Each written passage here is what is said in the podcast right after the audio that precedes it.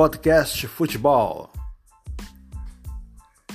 Brasil de Pelotas, ou Grêmio Esportivo Brasil, ontem perdeu a primeira partida da Série B.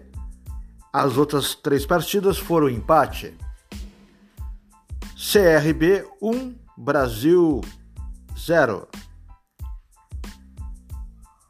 Hoje, pelo Campeonato Brasileiro Série A, às 19 horas e 15 minutos, Flamengo e Grêmio.